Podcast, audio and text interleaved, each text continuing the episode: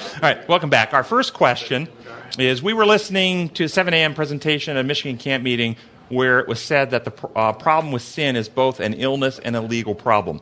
From a design law uh, standpoint, is it possible there is anything legal? Uh, so when you, it depends on how you define the terms. God's law is involved, just like the laws of health. Laws of health are laws. Law of respiration, law of nutrition. Uh, there are laws that govern our, our health and well-being. Just like there, you cannot have physical health while violating the laws of physical health. You cannot have spiritual health while violating the laws that God created our hearts and minds to operate upon.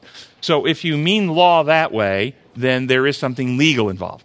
But usually when people use the word legal, they're actually not talking about the laws of how God's creation operates in its design. They're actually talking about human law systems, a judicial process, uh, external judgments that are then inflict uh, arbitrary consequences upon. And I can tell you, there's nothing like that in God's government. That's all human. It's all arbitrary, and it doesn't work that way. So, so no, it, it sin. Um, is a deviation from the law of God, which are the protocols upon which He created life to operate, which emanate from His own character. When He built the universe to operate, He built it in perfection. Sin breaks that, that, that design, results in pain, suffering, ultimately death, unless the Creator restores us back to harmony with the design, and that is putting the law back in us. That's the whole plan. So I, I, I when I hear the term legal, I almost always think of human legality, and there is nothing legal going on there. And anyone who would like to argue that, uh, we, we, we can defeat that very, very quickly. says, I know the controversy in heaven started with the law and will end with the law. That's right. It's God's, God's law. And we've got some really beautiful quotes about that and contrasting his law in heaven. Remember, in heaven, uh, if you value Ellen White's writing, she said in heaven, um, there was no spirit of legality the thought that there was a law came to the angels something completely unthought of or almost unthought of. Okay? And, and why, how, how can you have a law in operation that people are expected to live by, but they have no knowledge of it? And I've given this analogy before, this example before. And remember, Isaac Newton finally discovers, discovers, not, not creates, discovers the law of gravity. And he goes to tell all his friends, hey, I've just discovered the law of gravity. Maybe he has an equation to show them about how it works and so forth. I don't know. But imagine his friends going, huh, there's a law about that? I just thought that's how it works. yeah, and you can see the angels. There's a law? Huh, that's just how things work. And that's how God's law was. And Satan's position is God's law simply made up rules that he enforces. Okay, uh, but anyway, it says, uh, Satan has many thousands of years to deceive and confuse. Please discuss Amazing Grace, page 168, uh, and uh, especially sentences, sorrow can, um, no sorrow can bear any comparison, and the sentence about uh, the sword of justice. So I, will read uh, like two paragraphs here. It says, man has not, man has not been made a sin bearer, and he, has, and he will never know the horror of the curse of sin which the Savior bore. No sorrow can bear any comparison with the sorrow of him upon whom the wrath of God fell with, with overwhelming force. Human nature can endure but a, a, limited amount of test and trial. The finite can only endure the finite measure. The human nature succumbs, but the nature of Christ had a greater capacity for suffering.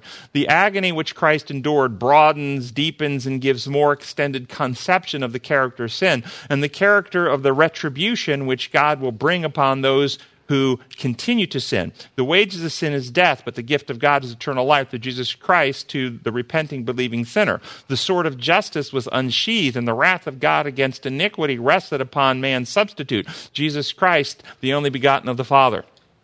Now, what's the first question you ask when you read things like this? This is this is so straightforward if you have the right law lens. But if you go to the scripture or any writings like this, and you have the presupposition God's law works like human law, a system of rules requiring the ruler to punish, then you read this and it just goes, oh yes, he's going to do this. And, but when you actually let Scripture define itself and you understand the right law, then you actually understand what Paul wrote in Romans chapter 1 the wrath of God is being revealed against all godlessness and wickedness uh, uh, of men who suppress the truth by their wickedness. 118 and he goes on to describe why the wrath comes because he says five times they exchanged the truth of god for a lie. They didn't think it worthwhile to retain the knowledge of god. They preferred to worship images made with their own hands. So because they, they rejected the knowledge of god the wrath of god is being revealed and paul says three times what happens Therefore, God gave them up. Verse 24, 26, and 28. God let them go. He let them go to reap what they chose, which is alienation from Him. It would be the same as what happens if you had a child who had maybe drank some poison, breaking the laws of health, and you have a remedy that will cure them, but they refuse it. They insist. They won't take it. Eventually, if you let them go, that would be wrathful. To let them go what they insist on having and that's the wrath of God. And then the wrath of God fell on Christ because Paul in Romans 4:25 uses the exact same Greek as he uses in Romans 1, 24, 26 and 28 where he says God let them go. Christ was let go by God for our salvation. Almost all translations confuse it for you though because they don't use the same language in English that Paul used in Greek. They say things like he was delivered over or handed over rather than God let him go or abandoned him. But you then have Christ's own testimony on the cross, "My God, my God, why are you torturing me? Why are you raining fire down from heaven? No. Why have you abandoned me, forsaken me? Let me go. That's God's wrath. So he experienced it. Now, why was it so much more suffering for him? It's very straightforward. It's how reality works. I want you to consider this. You, uh, right now, today, if you heard the news that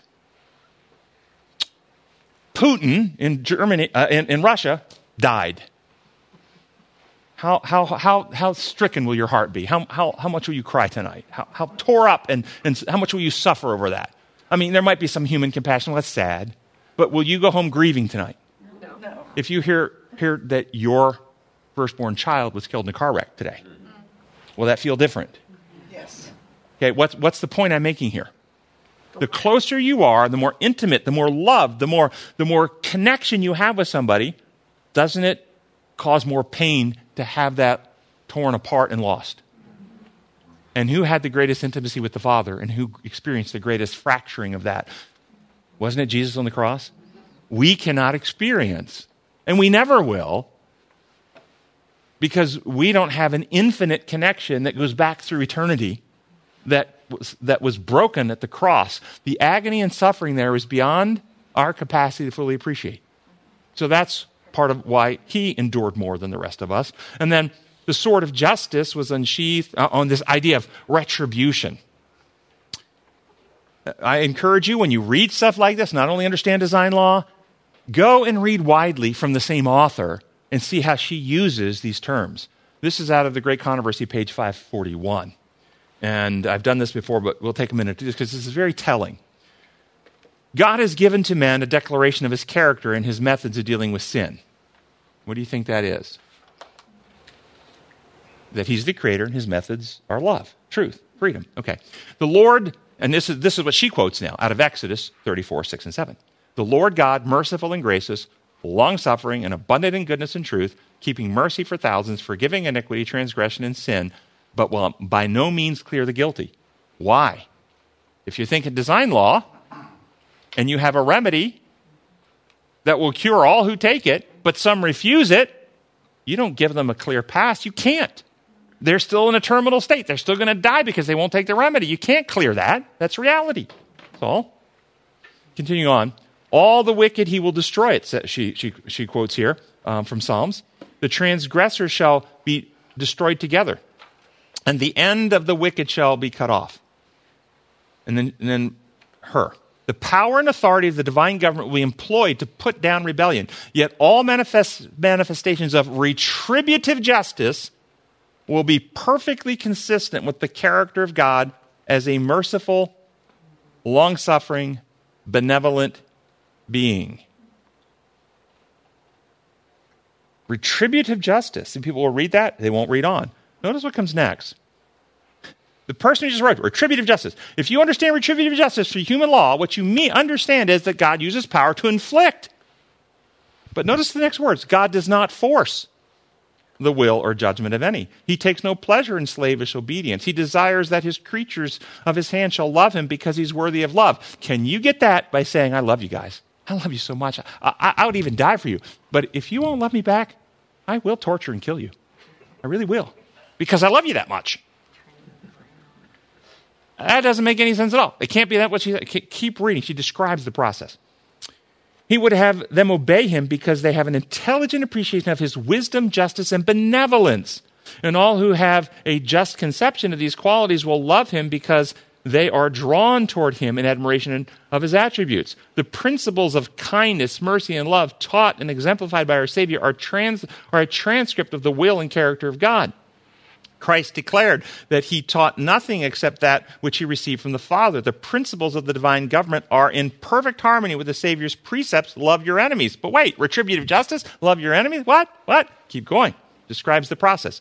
God executes justice upon the wicked for the good of the universe and even for the good of those upon whom his judgments are visited. How can that be? Watch.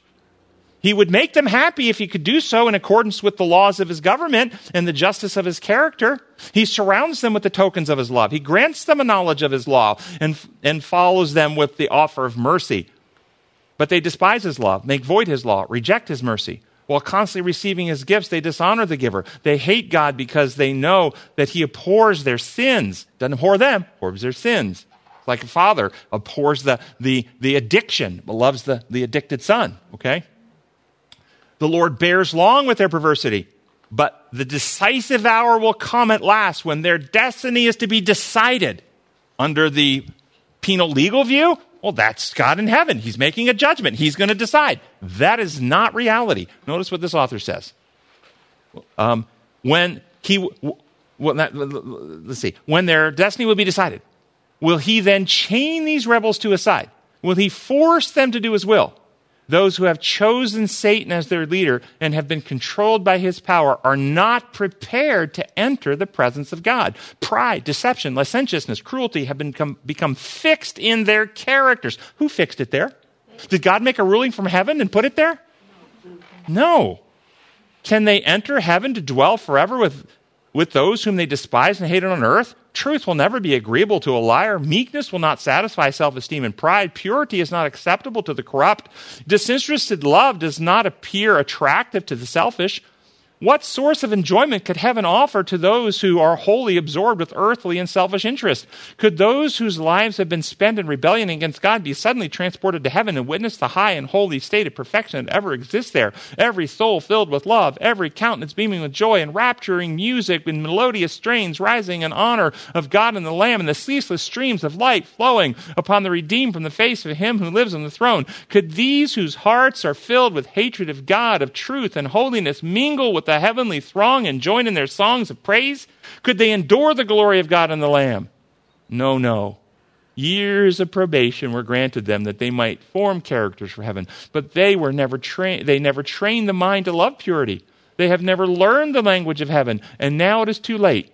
A life of rebellion against God has unfitted them for heaven. Its purity, holiness, and peace would be torture to them the glory of God would be a consuming fire.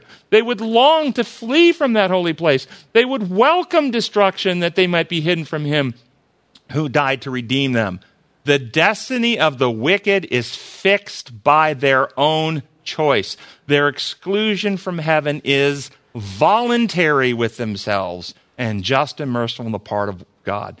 Like the waters of the flood, the fires of the great day declare God's verdict that the wicked are incurable. What's his retributive justice? Simply letting him who is righteous be righteous still, and let him who is wicked be wicked still, letting each person receive what they have fully chosen and what they prefer. And these people prefer death than to live in the presence of God.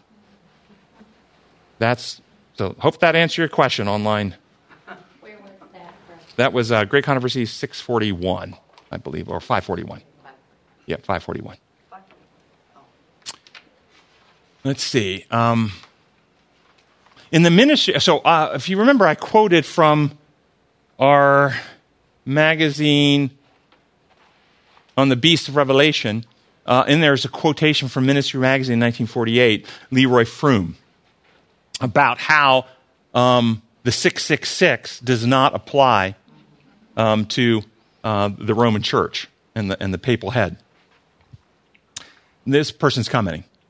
Uh, in the Ministry Magazine, 1948, Leroy Froom wrote against the meaning of 666 of what Uriah Smith wrote in 1866. Uh, Uriah Smith in 1866 came up with this idea that it means um, vicarius filii Dei and uh, the, the Pope and so forth. Leroy Froom had a Catholic and Jesuit connection, and his aim is to take away the beast stamp from the Catholic Church. Now, I want to thank the person who set this in. This is a wonderful opportunity to expose one of Satan's methods to divert your mind from truth. Do you see it? So thank you for giving us this opportunity.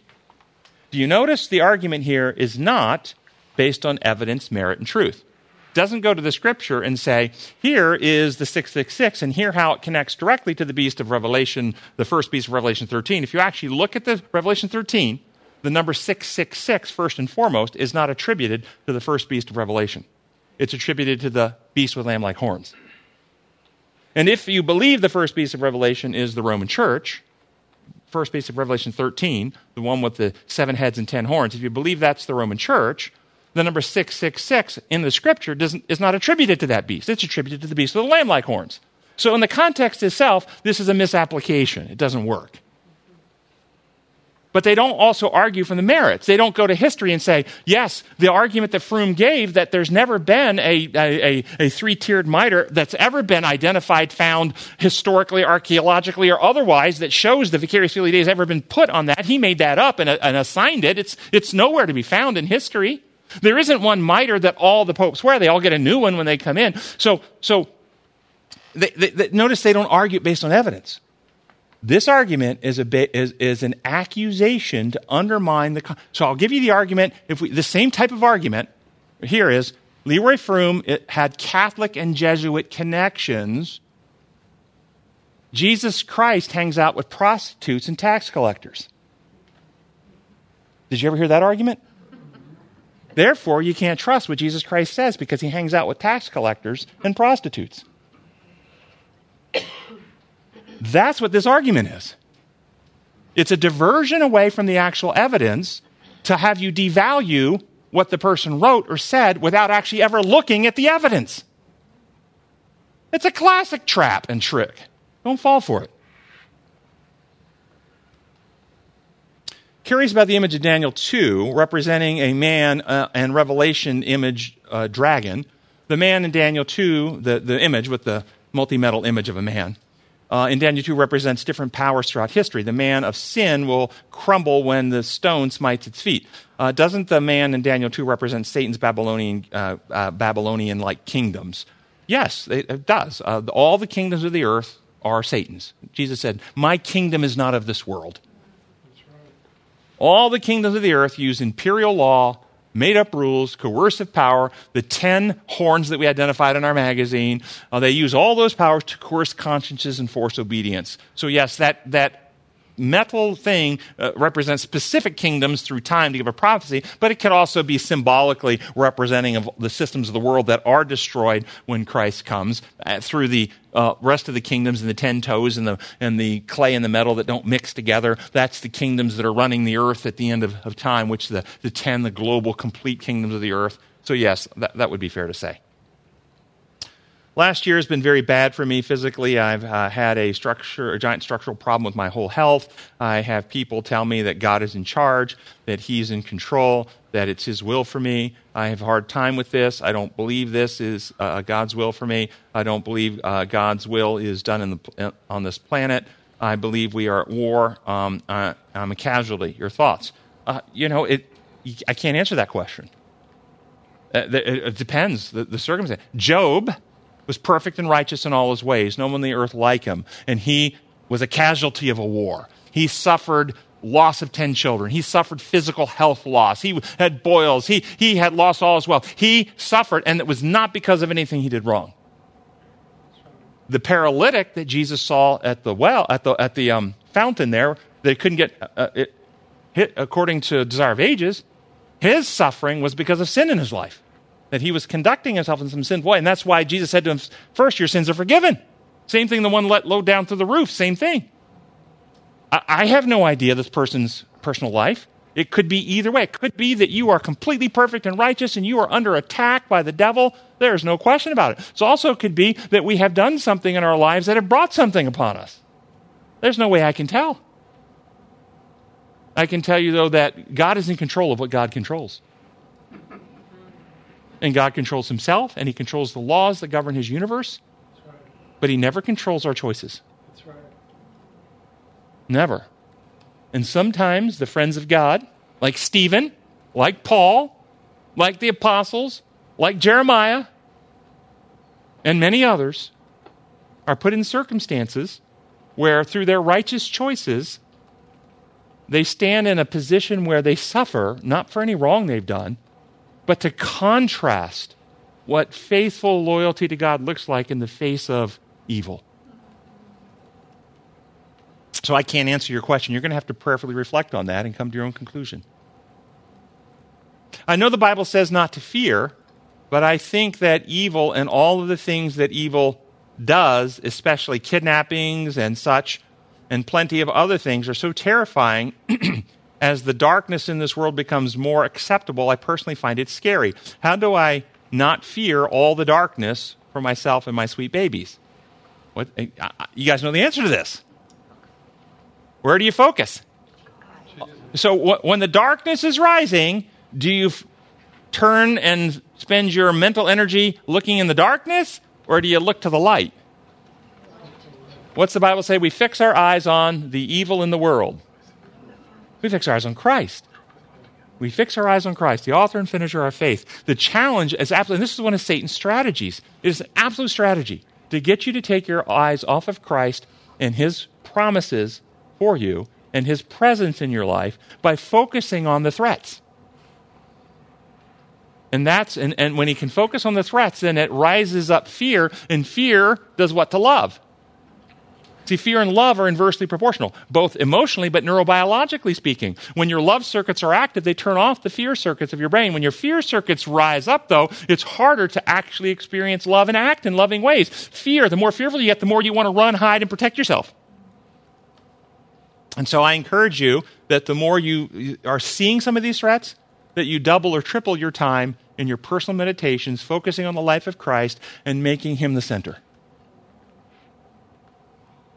Last week you stated that there are research articles coming out that reveal that injections are related to getting COVID, that more injections are more likely to get COVID again. Is that correct? Can you give the resources? Um, yeah, I saw one article came out of um, I think uh, the, the, the Middle East over there um, that uh, showed that. Uh, I, but I'll have to hunt for that I, I, personally have gotten tired of this, and and so I, I've stopped. I, I, have a huge file that I was keeping for about three two and a half years of all these articles, and I and, and I've just gotten tired of keeping them. So I'll have to hunt for it. But yeah, there's one article that, that has shown that the more injections that people have gotten, the more vulnerable they are to being infected with COVID Yeah, an Israel study. Do you know the study, George? Not sure the exact study, but check out a resource called Frontline COVID Critical Care. They've been real consistent, Peter McCullough, and they do a lot because there's even some stuff for detox that they're starting to talk about and all that may be even good news beyond the going down so, the uh, yeah. obvious. Yeah, so uh, I can tell you the uh, the immune system was seriously damaged for most people, and the more injections they got, the more it, it was damaged. And what and what we said in here all along has proven to be true. Natural immunity, natural immunity and recovering uh, has been robust and sustaining people. So that doesn't mean you can't get infected with a new potential variant if it's variant enough. But you'll still have some, some crossover protection. And in fact, the data showed from the very beginning that people who had SARS CoV 1, back from 2004, 5, 6, whenever that was, had some protection against SARS CoV 2 because they were similar enough that some of your antibodies were effective against the, the new one. So, yes. And one just brief follow up. They'll do a great job. If You just do local measures, like for COVID, have been in your nose three days. So if you do just the nasal sprays and mouthwashes, you won't get hardly any of the viral illnesses thus far. So it's a great. So, so if you didn't hear that, George is, is affirming that this is a uh, respiratory virus that has to reproduce in your mucosal membranes of your sinuses for about three days before it actually crosses into your bloodstream. And if you get exposed, if you do various, and there's different types of nasal washes and sprays and mouth washes you can do during those three days, you pretty much knock it out, and it really never even takes hold and, and transmits into your body. Uh, for many people, they never really get symptomatic. So these are some simple things that can be done. And there's online resources. What was that resource again? So Frontline COVID Critical Care and then Peter McCullough, there's two of them. Frontline COVID Critical Care. Let's go ahead and close with prayer. Gracious Father in heaven, we thank you so much for the way you have designed and run your kingdom, the truth that you've revealed to us, and the fact that you are working in all of our hearts and minds. We ask that you will give us the wisdom and discernment to know where you're leading, that we can choose to align ourselves with you and fulfill the purpose that you've called in each one of our lives to, to accomplish at this time in history. We pray in your holy name. Amen.